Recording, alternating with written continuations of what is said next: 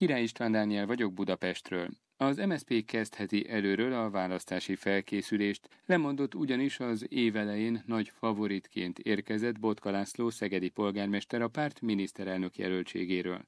A döntés váratlan volt, de nem előzmény nélküli, mint mi is többször beszámoltunk róla, sem a választási szövetség, sem a közös program, sem pedig a közös jelöltek nem akartak összeállni a Botka vezette MSP és partnerei között.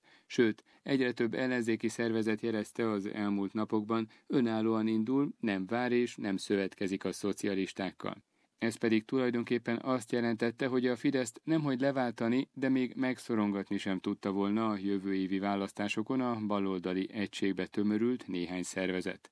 A személyi ellentétekről, nagy beszólásokról is beszámoltunk már, akár Molnár Zsolt elnökségi tag, parlamenti bizottsági vezető és Botka, illetve Gyurcsány Ferenc volt kormányfő és Botka között. Molnár Gyula MSZP elnök a Kossuth Rádióban egy nappal a lemondás bejelentése után azt mondta, Botka László lépésével nagy politikai bölcsességről tett tanúbizonyságot, mert belátta, hogy a személye lehet az akadálya az ellenzéki megállapodásnak. A pártelnök szerint Botka visszalépésével lehetőséget teremtett egy más típusú együttműködés létrehozására, és az MSP nyitott az erre vonatkozó javaslatokra. Molnár Gyula azt is mondta, súlyos vitában volt Botka Lászlóval azzal a kijelentésével kapcsolatban, hogy politikai maffia hálózta be az ellenzéket, és az MSZP-ben is ügynökök vannak. Arról egyelőre csak találgatások zajlanak, hogy ki lehet az MSZP új miniszterelnök jelöltje. Magyarország egyik leggazdagabb embere korábban a Fidesz pénzügyi háttéremberének tartott Simicska Lajos Veszprémben öt hirdető oszlopot grafitizett, pontosabban festett össze a korábban elhíresült mondatával, amelyet a miniszterelnökről fogalmazott meg. Öt oszlopra festette föl azt a bizonyos mondatot, mire rendőrök érkeztek a helyszínre és igazoltatták. Mivel a plakátok saját cége tulajdonában vannak, rongálás miatt nem tettek feljelentést, a rendőrség később azt közölte, nem indított eljárást. A plakáthelyekre pingált mondatot később laphírek szerint a Fidelitas helyi elnöke magánakcióban lefestette. Simicska a 24.hu-nak tettét azzal magyarázta, hogy idézem, már két évvel ezelőtt megmondtam a véleményemet, most a plakátokon csak megerősítettem. Hajrá Magyarország, hajrá magyarok! Az akció okáról, céljáról azonban egyelőre semmi mást nem lehet tudni.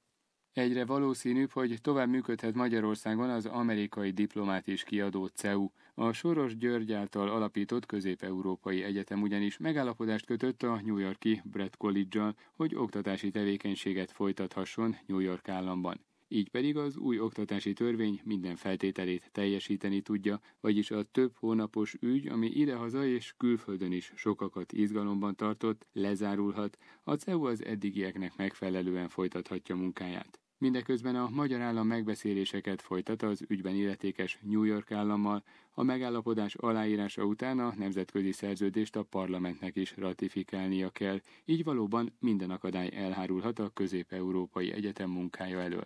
Palkovics László oktatási államtitkár szeptember 20-án az országgyűlésben azt mondta, New York állammal a tárgyalások tartanak, és véleménye szerint azok hamarosan lezárulnak. Ha a CEU teljesíti a feltételeket, akkor ezt a megállapodást is aláírják, tette hozzá az államtitkár. 2020. június 4-től megváltozik Csongrád megye neve, erről a parlament 140 igen, 22 tartózkodás mellett döntött a héten.